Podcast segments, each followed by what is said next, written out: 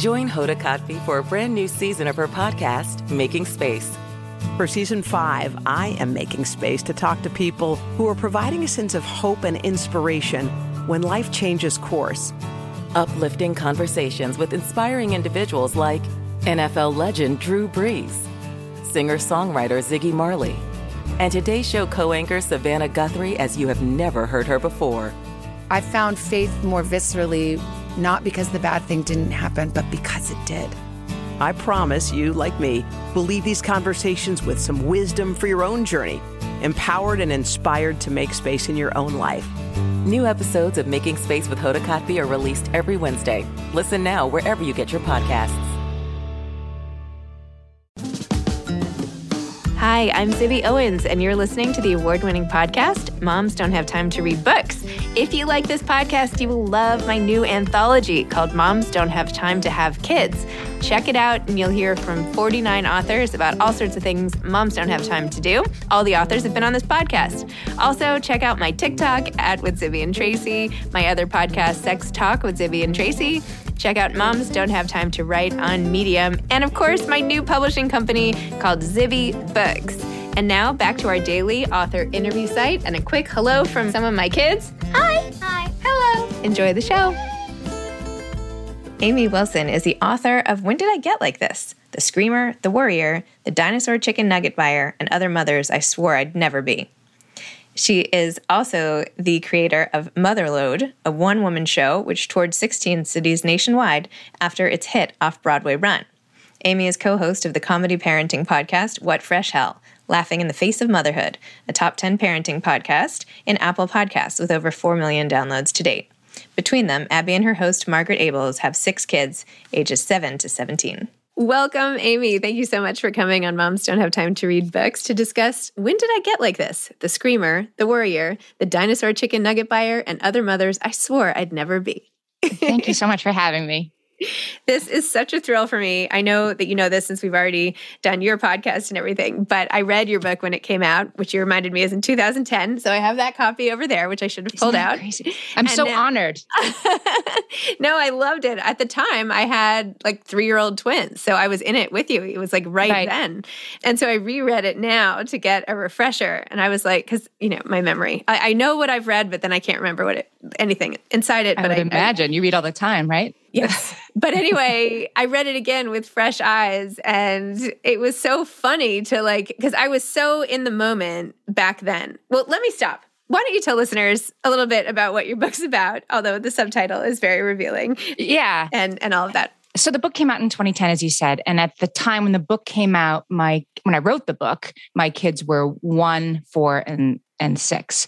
And I was really in it in the salt mine years, as I like to say. Like it's hard from the moment you get up until the moment you go to bed. Like you you are using your hands, taking care of somebody.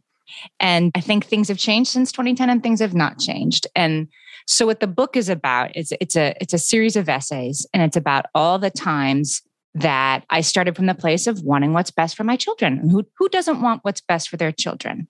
Right? Like, of, of course I want that. But then the sort of insidious messages we get, like, well, if you want what's best for your children, you have to start using these flashcards. You have to mill your own baby food, you know, that kind of thing. So it, each chapter in the book, whether it's my birth plan or getting my kid into preschool or you know m- making mom mm. friends it would be something where i would always start saying like okay this time i am not overthinking this. I like i, I am super chill. I am not going to fall for that this time. And then over and over again i do. I think because a little bit it's how i'm wired but i also think society sort of makes us that way. I have sort of a that's the bmi bonnet that i think society makes mothers crazy. And then it's like, why are you mothers so crazy? Well, because you it was the assignment you told me to be. You told me to worry about every little thing. So that's what the book's about. Amazing. Yeah. In the beginning, you said it doesn't affect fathers the same way because the marketing is all to moms. This manipulation that we need this particular product or else we won't be. And you made up some really funny examples. Like the whole book is so funny about how, well, do I need it? Do I not need this product? Well, of course I want to be good, just like you were saying. And it's impossible to get away from the guilt when people are intentionally trying to guilt us into buying things for their own benefit. And as yes. a result, now we're all like a mess. yes. And I'm a researcher too. So this probably was even worse for me because, yeah, like my spouse, when we were going into the delivery room, he didn't know that there was something called vitamin K eye drops that the baby was going to get in their eyes, you know, 90 seconds after the baby was born. And that that was either a must do or a must not do, depending on what website you were on that day. So right, he he was he avoided all of that because who would even care about that stuff? And I think there are mothers who are more blissfully like, I'm just going to go with the flow, but I needed to have the best right answer for each little thing, which is of course bonkers, but I needed to learn that the hard way. And you guys talked about getting a doula, and he was like, "Why would we need a doula? I can do this myself." And there was that whole conversation. Yeah, I probably should have gotten a doula. I mean, he was great, but he also, you know, when when you're in you're in labor and they see you in pain, like they freak out a little bit, and how I think any partner would, right? How my partner reacted was, uh, I think you really need a turkey sandwich. He was super, super hungry and thirsty and had to keep leaving the room to get more food. I think to leave the room. But yeah. oh my gosh. I also loved your whole segment on the doctor and the nurse and your weight as you were gaining weight for each baby and each subsequent baby and how they made you feel and how the doctor kept saying, well, maybe not so many desserts. And you were like, you said that last time. And what, you know, I already gave up desserts and now I'm eating like some the equivalent of like some keto diet or whatever you were doing that was trendy at the time and you're yes. like this is terrible yes yes i mean if there's anybody who's listening to this who happens to be you know pregnant or about to be pregnant i do feel like you will gain like your body wants to gain weight it is your body's assignment and you can spend 40 weeks as i did sort of you know digging your nails into the ground while it, it drags you towards maternity pants or you can not worry about it and eat when you're hungry and I gained the exact same amount of weight in the two pregnancies where I did each of those things. So that was a real eye opener for me. And this sort of, yeah, this feel bad culture. I don't know why they care so much if you gain 38 pounds instead of 35 pounds, but they do. And it's something you just have to kind of be ready for and, and put a sort of shield around yourself. I'm not going to gain 85 pounds, or maybe I will. And it won't be because I'm a bad person. It's because my body is is going a little bonkers and it'll be okay. You see what I'm saying? You have to sort of you have to come up with that reserve of reassurance for yourself, which is really hard when you're in a, a time in your life when you're so off balance and unsure. And it's also like the only thing you can control when you're pregnant. Like there's so much fear. Even the story you told about finding out about being pregnant fr- through the center and like not ever being able to sort of celebrate that, right? And like right. Right. I, I I struggle with infertility with my first child, and it's a long road. I mean, some others people's roads were longer. But if you go through that at all, you know, wanting to be pregnant, not being able to, it's extremely painful. And right. So when I finally got pregnant, that was right. It was the last thing I felt like. And thank God, I mean, that child is now 19 and at college. But oh my gosh. Finding out when I was pregnant with him, yeah, it was it was cautious. It wasn't exuberant. Yeah. There was like no time to celebrate. Right, right. Although eventually you did. And you know, but even having that joy removed, all to say, there's so much anxiety at every step of the way. And what can you do but wait, right? Because everyone's like, you know, wait till this week, wait till that week but there's nothing you can really do. There's just all these things you can't do. And that's what you pointed out too. It's like the land of all the things. Like, how do you exist in a state of not doing a million things? Like, what do right. you do then? So I feel like, I don't know, maybe food is like the one thing you can do and you can do right. But I don't know. And it's you, quantifiable, yeah, right? From the outside, right? If I gained 31 pounds, I'm okay. And if I gain 33 pounds, I'm a bad person. It's something you can, you can watch while you're sort of wondering what's going on in the factory inside. I also think, like you, I had three pregnancies. I have four kids, but I have twins. So I feel like my comfort level with my changing body and the knowledge that it would go up and it would go down came over time and I want to like share that, but you never can really internalize that maybe until you've gone through it once or twice. I know. So anybody who tried to reassure me, I was like, no, I'm still going to be in my head about this because I don't know what's going to happen. It was that was sort of the whole point of my book. Like I really wanted people to be able to sort of jump the line, right? Yep. And I hope maybe they did. That you, yes. maybe you started, you avoided ten percent of the beating yourself up because you read about me doing it and thought, okay, I'll skip that part. I hope that that's true, but I do think you're right to a large extent, you just got to go through it to figure out, like, okay, I was crazy when I did no, XYZ. I think the book is great. And I, you know, will sing from the rooftops and try and tell people all the things I feel like I've learned. I, I, the instinct is to share and help. I'm just not sure how much people. it's it's not just with this. I mean, it's really with anything. You know, you can prep people for grief. You can prep prep people for all sorts of things that will happen in life and they can kind of know it, but I think internalizing it. Well, anyway, I'm obviously of the school. Let's share and help people. Um, yeah. that's all we can do. But I, I do feel it's our responsibility in some way to help in case we help one person, maybe then it's better than no people. Right. And I do think that's much better than our mom's motherhood is that there is a sort of people will bear witness to all kinds of things and you do realize that you're not alone. There's a lot of different ways that moms can connect and have that connection during a time which is to say like okay during the pandemic okay like this is the hardest time. Anybody who's home with little kids right now you are doing something harder than anything i ever had to do when my kids were little. But there is this opportunity for connection in other ways which is i think helpful. I think about that too. My kids are all right? you know able to put on their clothes and all those things it's less the hands on i'm like what would i have done i mean i would have just done it because we all have just, just done whatever has happened and do one day at a time but yeah, there's a lot of stress, even with not even having a vaccine for the younger kids and having that right. anxiety on top of the anxiety of everything else. I mean, yeah, yeah, and, and the the mothers who feel left behind, you know, mm-hmm. in, in this conversation, like, okay, guess we're gonna let it rip. Everybody should just get back to their lives. Like, well, wait a minute, I have a two year old, yeah. and I have kept him in a plastic bubble for the last two years, and now you're telling me, oh well, like it, it's it's a really it doesn't make any sense. We're asking them to make sense of something that doesn't make sense. It's true, and then of course none of us know the long term, even emotional effects this will all have. And then I'm like, does this is this going to end? What if my kids have to wear masks the entire time? Uh, I don't know that they're in school. anyway, let's bring the room down, right? To be, I'm, I'm really sorry. Uh. The, the we're all circled the worrier on your cover here. yes, that one. That's me. I'll just worry yeah. for everybody. so, in addition to writing this book, which was absolutely fabulous and just as relevant today as it was then, you turned this into a one woman show and yes. took it around the country. You went. It started off Broadway. You went national. Right. Tell me about that experience. It was so crazy. It was terrific because uh, I went to about 16 different cities and if I was going for longer than like a day or two, I would bring my baby with me. My youngest was learning to walk while we were doing this show. So if, if I had to go for a week, I'd bring my babysitter and we would, you know, we'd all be hanging out in the hotel together.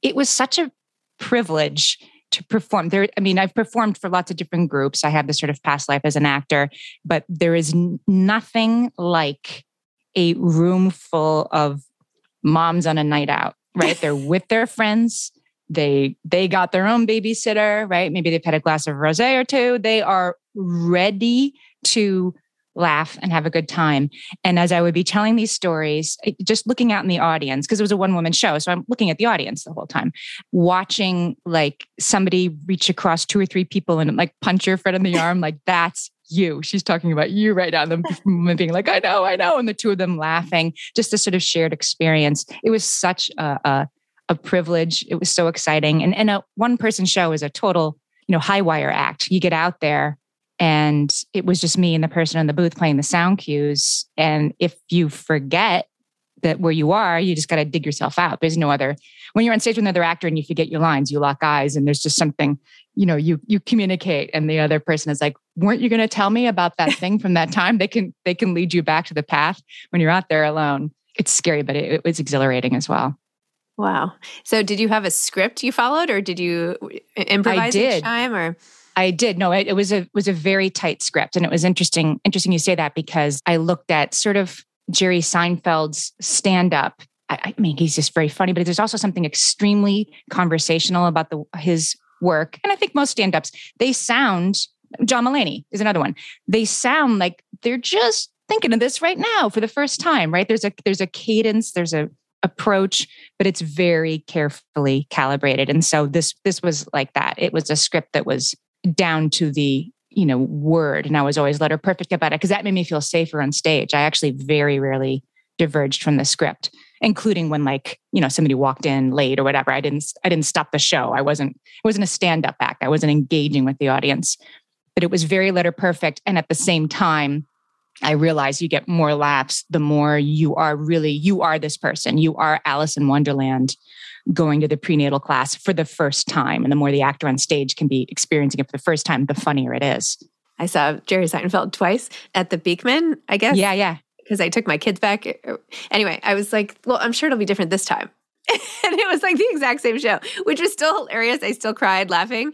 But yes, to your point, it was yeah, yeah. It's very yeah, yeah, It only seems off the cuff. It's a very it's nailed down. Yeah, that's that's me. That's my style. I love that. Wow. But you're not still doing it, right? No, no. It was a great experience. And then, you know what kind of derailed the tour or sort of, you know, brought it to a to a premature end maybe was the recession of 2008. Um, mm-hmm. That was, do you remember the birdie Made, Bernie Madoff days? I mean, yes. there were so yes. many theaters that I was going to perform at who reached out to my agent and said, like, we're canceling our entire season. We're really sorry. So that, oh so it kind of, it kind of came up against that. And then I, I mean, I loved it. I did that show a couple hundred times. And so I guess I could have tried to pick it back up two years later, but there is a point in your life, in my life, when I kind of think, have I gotten out of this what I will have gotten out of this? And I think that was true for that, that I wouldn't have learned anything more from doing it 50 more times, even though it was super fun. It was, of course, hard work too.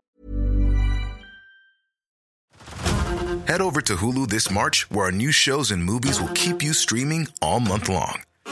Catch the award winning movie Poor Things, starring Emma Stone, Mark Ruffalo, and Willem Dafoe. Check out the new documentary, Freaknik The Wildest Party Never Told, about the iconic Atlanta Street Party. And don't miss FX's Shogun, a reimagining of the epic tale, starring Anna Sawai. So, what are you waiting for? Go stream something new on Hulu. Hey grown-ups, the Cat in the Hat cast is a new podcast from Wondery, perfect for the whole family. Join the Cat in the Hat and your favorite Dr. Seuss characters as they get whisked away on a new adventure every week. Fish dreams of creating his very own polite and quiet podcasts. That is, until he gets a surprise visit to his Fishbowl podcast studio from the Cat in the Hat himself, and it becomes very clear that the cat has other plans for the podcast, and those plans are the opposite of quiet. The cat may be disruptive, but it turns out he's also a great help to get fish out of all kinds of predicaments. Bursting with music, silliness, and rhymes, the Cat in the Hat cast encourages us all to find fun that is funny in every episode. So sing along to new favorite songs, try your luck at Titanic tongue twisters, have some fun with wondrous wordplay, and most importantly, bring your family along for all of the adventures in the Cat in the Hat cast. Follow the Cat in the Hat cast on the Wondery app or wherever you get your podcasts. You can listen to the Cat in the Hat cast ad-free right now by joining Wondery Plus in the Wondery app or Wondery Kids Plus in Apple Podcasts. Wait, back to the acting for two seconds. I read that you had a regular role on Felicity. Is that true? And yes. Who were, who were you? Yes, I, I, I was that rec- show. I was recurring on Felicity. There's regular and there's recurring. So oh, regular is okay. you're on every week. So I did. There were a couple shows where I was on every week. 20 years ago. Felicity, I was recurring, which is okay. So, oh my gosh, her friend who is African American had an affair with the professor. Okay. Are you, are you, okay. Are you that I, level of Felicity? Uh, um, I don't Angie remember that. was the actress, but anyway, okay. it was a, that that was a plot line for her in a season that she was having an affair with the professor. I was a college student who had had an affair with the same professor, and oh. I came to you know warn her off in a couple of different episodes. Interesting, and it is it is funny out of that show. I mean, it was a great show, but that show out of everything I've done is the one that women of a certain age, right? Oh, sorry, Felicity. yes, I'm dating myself here. Yes. although, although kids, uh, they were funny. It's on some streaming platform, so I'm including myself and women of a certain age. By the way, just that you remember you. Felicity, I, yes. right?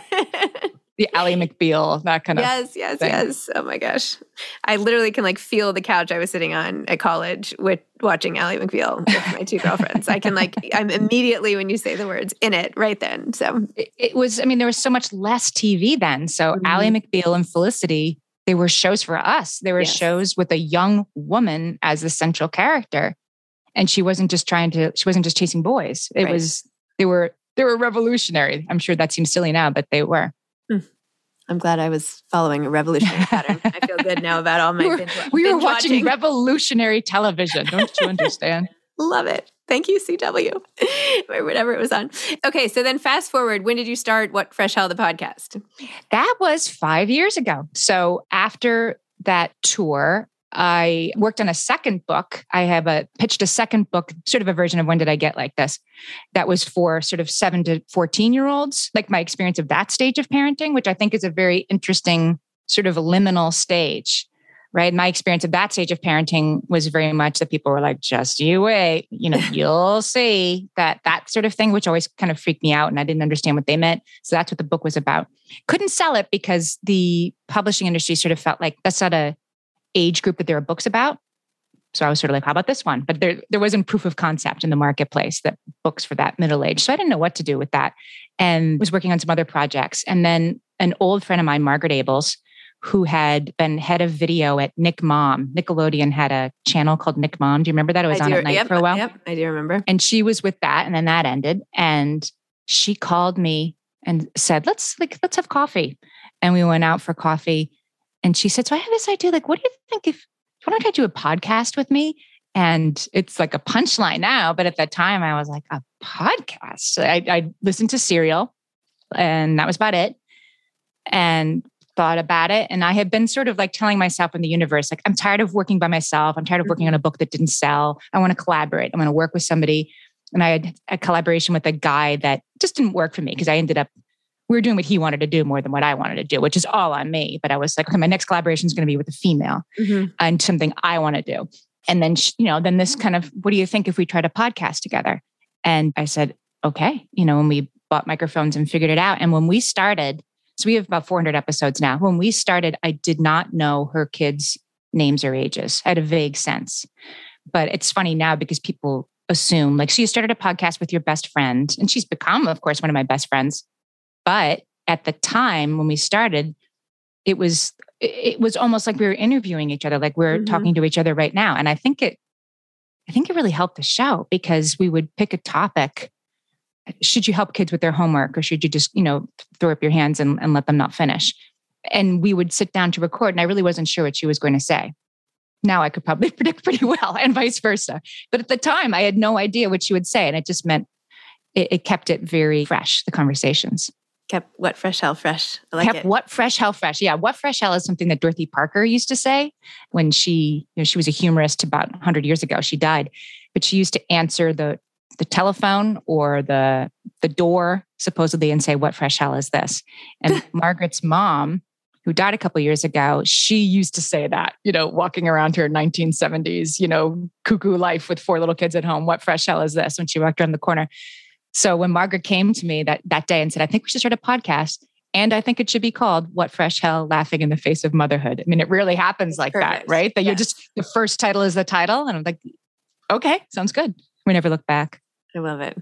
Wait, so whatever happened with your book for seven to 14 year olds? I happen to have four uh, of those right now. it's it's sitting on the shelf. I mean, I, I didn't write the manuscript, I have the proposal. So it's sitting on the shelf. And it's funny because now, of course, I would probably write something a little different if I was going to write it out, because of course, now I do have the perspective of a 19 year old. At the time, I was really writing from, I'm not ready mm-hmm. to teach them how to drive. I'm not ready to have them leave the nest. I'm not ready to talk to my kids about sex, you know, and of course now I've done all those things. well, we should talk with if you have I don't know. I mean, I'm running Zibby Books and I love yes. that you write and if you want to talk about stuff projects. I would love that. That would, would be really that. cool. I would love it. Okay, so we'll offline about that after. yeah, that'd be great. Amazing. So what are you working on now? You have the podcast. You're about to write this book for me. No, I'm kidding. Yeah. The, what else is going the on? The world is ready for my new parenting book. I, I, I wrote a musical in the last couple of years. The book for a musical. I am I am a somewhat musical person, but uh, two friends of mine from Yale who are much more in the musical theater world are writing a. We're writing a musical. I had sort of developed an idea about the wellness industry, mm. and it was it's a small musical about the wellness industry with an all female cast and they wanted a, a woman to write the book. In other words the scenes of the musical when everything that happens when they're not singing. And they came to me and i said i don't i would love to do this. I haven't really done this before.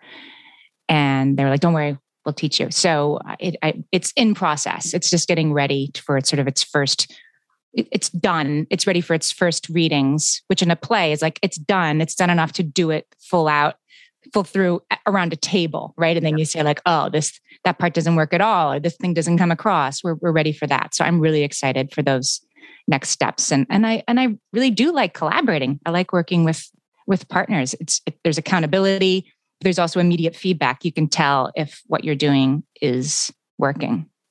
Yes. I think it's finding the right partner for a show, yeah. for a team. Yeah. And then it's can be amazing. It can be really yeah. amazing. And then the podcast itself. So so our podcast has been around for 5 years. We started a podcast sort of under our umbrella for younger kids called Toddler Purgatory that came out that launched in the spring of last year and that's still around so we're overseeing that and we have this sort of kernel of an idea that we're going to start bringing other, more podcasts under our wing and run their advertising mm-hmm. because there is a real burgeoning opportunity in podcast advertising. And not just for the like of course there is for joe rogan but there's a lot of smaller independent podcasters who are women who have an all woman listening audience. I'm sure yours is is largely female not all female but largely.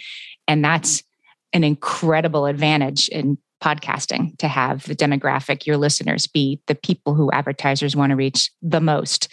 So i'm becoming like a, a podcast advertising nerd, which I couldn't have foreseen, but I, I love it. It's really you, interesting. Is your show on a network now?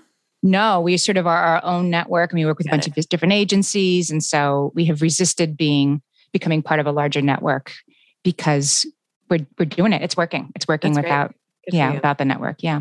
That's amazing. Yeah, I'm on the exciting. ACAST network, which I love, but for the first three years or something. I did it myself. You did so. it yourself. It's a lot of work. And it is nice to have, yeah, there is nice to sort of hand it over. But yeah, we're realizing that having having a group of people that that reach moms, you know, it's funny because the the the parenting book, like writing parenting or creating content about parenting, I think is so crucial. And I love the connections we make with each of our listeners. It's harder to make that seem relevant or important to the larger world, mm-hmm. right? Like it's it's sort of in a very narrow column, I think. And so that can be frustrating. Like you can't get you can't get the larger world to pay attention to you because it's it's just a parenting podcast. Therefore, it must not be very good, right? It must be a bunch of mommies complaining. But it is in the advertising that I found out, no, actually, I mean, I know we make a good product and actually we're reaching a really uh, moms are moms are important moms are powerful and by by honing our content just for moms we're we're making something more powerful not less that's exciting so i got advice when i started my podcast about how limiting it would be that i had the word moms in it and i was like i mean if i could cover that entire demographic i would feel good about myself I mean, there yes. are a lot of moms. I mean, of course, my show is not just for moms, much less, I think, than yours. Like, I, yes. I really, that's just sort of the platform. And, but I was like, yeah, I'm cool with that. I, you know, there are a lot of moms out there. right who are looking for connection and content yes, and something that's yes. just for us and and somebody to say i know i see you i know exactly what you're doing. And and i think yeah i think there's a lot of a lot of worth and value in that. I agree. Yeah similar strategies here i guess. What advice would you give to aspiring authors? I guess like so so i had this the book that i wrote is sort of a memoir you know funny with a point. Everything i try to do is funny with a point. It isn't just comedy and it isn't you know reported nonfiction but you're getting something out of it. And back in the day when i was a full-time performer and i was writing solo shows i always wrote my own material because that was how i got somewhere. That's how i got agents and people to see me. And so i wrote a solo show not motherload an earlier one called a cookie full of arsenic. And it was in the hbo Comedy Arts Festival in Aspen, which was amazing. And then HBO gave me like a first look deal for two years and stuff. And, and I was working on something else. So I was, you know, creating ideas to pitch. And I said, well, I'm from a small town. You know, I'm from Scranton, Pennsylvania, which is sort of a typical small town. And it's kind of quirky and interesting. And it really shaped who I am. And I think I spent a lot of time, you know, trying to like not seem like I'm from Scranton, but of course I am. And, you know, I think there's something universal in that, I guess. And I get, and you know, this HBO executive was like, okay, why are you telling me this? He said, usually when I go to see one person shows, the difference between the ones that are indulgent and the ones that are affecting is that they know why they're telling me this. So, look, why are you telling me you're from Scranton? Why are you, you know, telling me that mothers are sold their own insufficiencies so they buy more things? I think that has really helped me. And that's become sort of the guiding principle for when I write. So it isn't just like motherhood is crazy and here's some essays about how motherhood is crazy. Like, yes, why are you telling me this? If you can answer that question in your writing, then it's ready. Then it's ready to be to be written or to be pitched or whatever. I love that. Why are you telling me this? That's great. Great advice. Um, right. I'm gonna have to apply that to my own writing. like, I don't why am I telling people this? I don't right. know. right. No, it's it's right. You really have to unpack it. It's not something you can answer in a day, but I think it has made the stuff that I do better, this musical or this book or whatever. I can answer that question. And so hopefully that makes it more worthy of, of somebody's time if they pick it up. I think it's different for fiction. Yeah. Yeah. Although even fiction, I suppose that that's probably true. I, I, I wrote one novel and it just didn't really work. What I learned from writing a novel is that writing a novel is really hard and it's not for everyone. Yeah. I learned that too. life, is, life is long. So who knows? Hats off to you, like, novelists. well, failed novelists. Amy, thank you so much. This was so much fun. And uh, I really appreciate your coming on. And thanks, tell everybody really how to find it. you. Where are you on Instagram and all that? Oh, yeah. All right. so yeah, whatfreshhellpodcast.com is where you can find my podcast. You can listen to it anywhere you listen to podcasts, but that's our website where you can find all the players. And we are on all the social media as at What Fresh Hellcast, except on Twitter where we're What Fresh Media. Okay, amazing. All right. Thank you, Amy. Thanks, Zibby. All right, have a good have a great day. Thanks for listening to this episode of Moms Don't Have Time to Read Books. Don't forget to follow me on Instagram at Zibby Owens and at Moms Don't Have Time to Read Books. Also, sign up for my newsletter at zibbyowens.com and sign up for my virtual book club and meet lots of authors on Zoom every other week. Thanks so much to Steve and Ryan at Texture Sound for the sound editing. And thank you to Morning Moon Productions for providing this fantastic intro and outro music.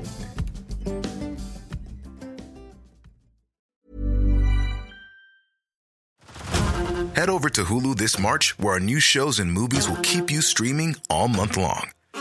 Catch the award winning movie Poor Things, starring Emma Stone, Mark Ruffalo, and Willem Dafoe. Check out the new documentary, Freaknik The Wildest Party Never Told, about the iconic Atlanta Street Party. And don't miss FX's Shogun, a reimagining of the epic tale, starring Anna Sawai. So, what are you waiting for?